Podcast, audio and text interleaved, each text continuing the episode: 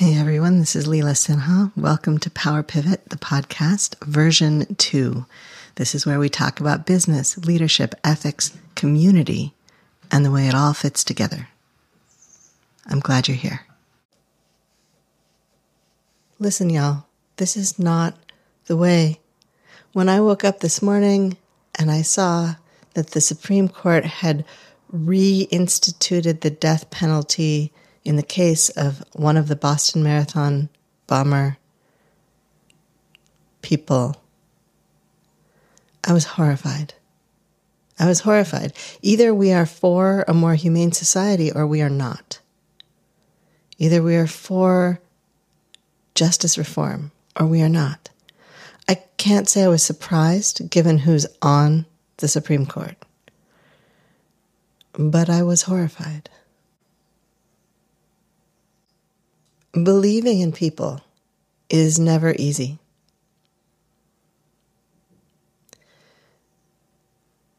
Whether you do it as an act of faith or a practice of religion or a matter of principle or because it's the only thing you can do, it's still hard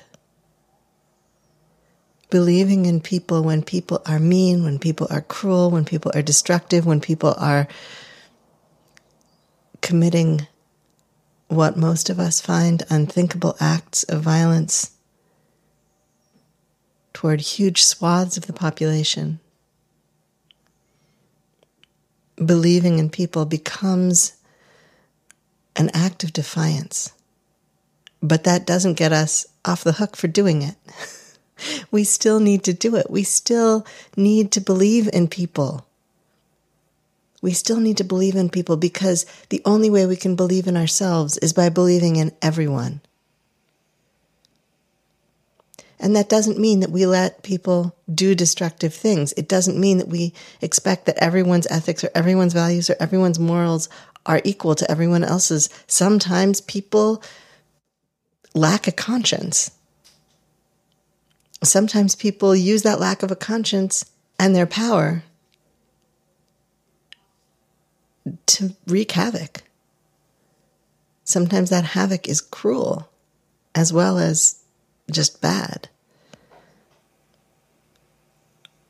But if we're going to believe in people, if we're going to believe in ourselves, we're not different. That's the important part to remember is that we are not different. I am not different from you but I am also not different from all of those people who are doing those abhorrent things. We are made up of the same cells, the same flesh, the same blood.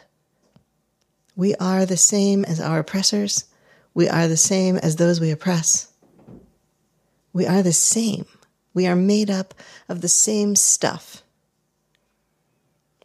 We are the same species.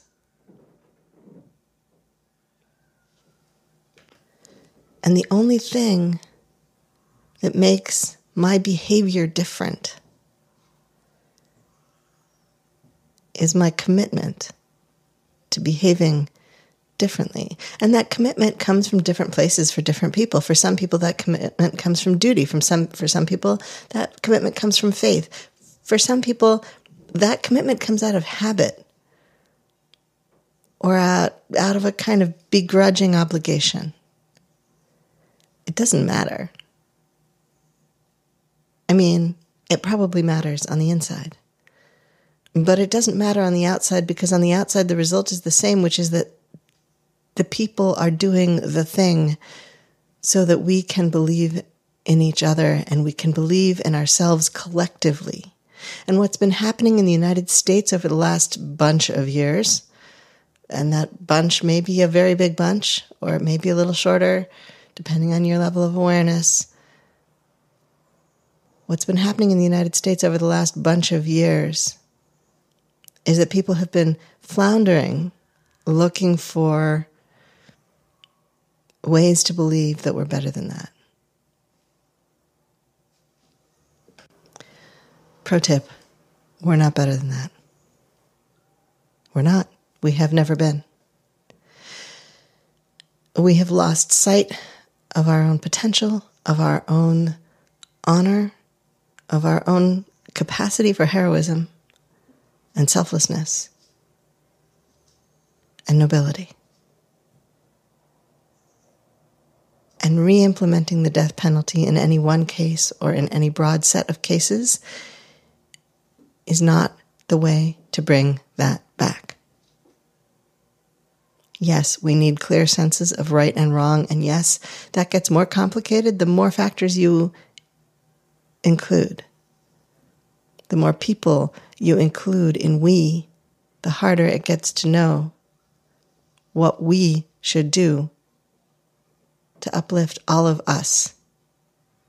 We and us become very complicated ideas when we have different cultural expectations, different cultural values, different ways of being in the world. It's much easier to feel united when you start out mostly united, when you start out mostly the same, when you start out mostly different, except you're not mostly different, are you? You're not mostly different at all. You're the same handful of elements, a bunch of water, probably some moderate need for sunlight, probably need to eat. There are levels of same and levels of different. But when we say that it's not okay to kill people, we can't then go around killing people. To me, this should be obvious.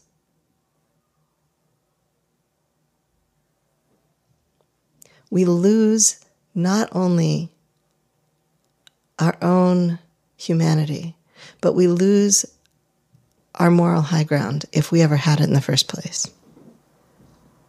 Because it's hypocritical. It's hypocritical to say that it's wrong to kill someone here, but not wrong to kill someone there. It gets complicated. Like everything, it gets complicated. If one person is going to die to save the lives of hundreds or hundreds of thousands, is that a worthwhile trade off? It's a hell of a trade off. It's terrible. Nobody should ever, ever, ever have to be that sacrifice. Nobody should ever have to look that sacrifice in the eye and make a decision. Nobody, and certainly not all of the frontline workers who have had to make decisions like that since the pandemic started. But we can't rely on those exceptional situations to get us out of having to behave ourselves the rest of the time. And by behave ourselves, I don't mean constrict ourselves, I mean blossom. I mean put roots down and leaves up. I mean become so much more than the acorn. The acorn has value in and of itself. It's food, it's a seed, it's an entire tree in a tiny little cup with a hat on it.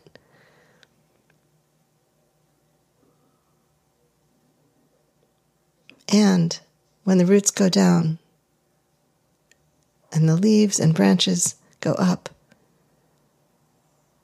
that one tree, that one seed, that one little cup with a hat on it becomes hundreds of cups with hats on it, becomes food for entire families of animals including humans. It becomes shade. It becomes compost. It becomes soil again. It becomes a nourishing, nurturing part of a forest community. We need to become. We need to keep becoming because it is our nature. It is how we are. If we are going to move toward something that is actually just in a justice system, we have absolutely 100% got to put down the idea that it's ever okay to kill someone in the name of the state. It may happen occasionally.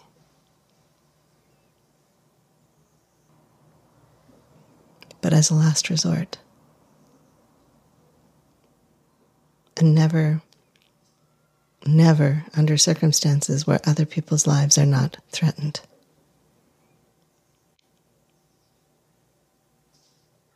I'm not a pacifist. I know I sound like one. I wish I believed in people well enough to be a pacifist. But I am very close. Not because I believe that people are always good, or always kind, or always wise.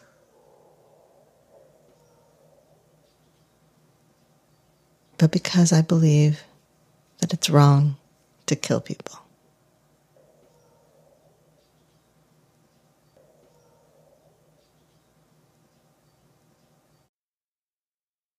This has been Power Pivot, the podcast.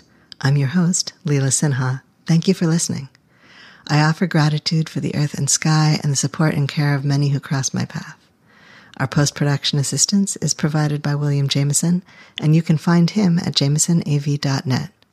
You can find more of me and my work, including leadership consulting and keynotes, at intensivesinstitute.com.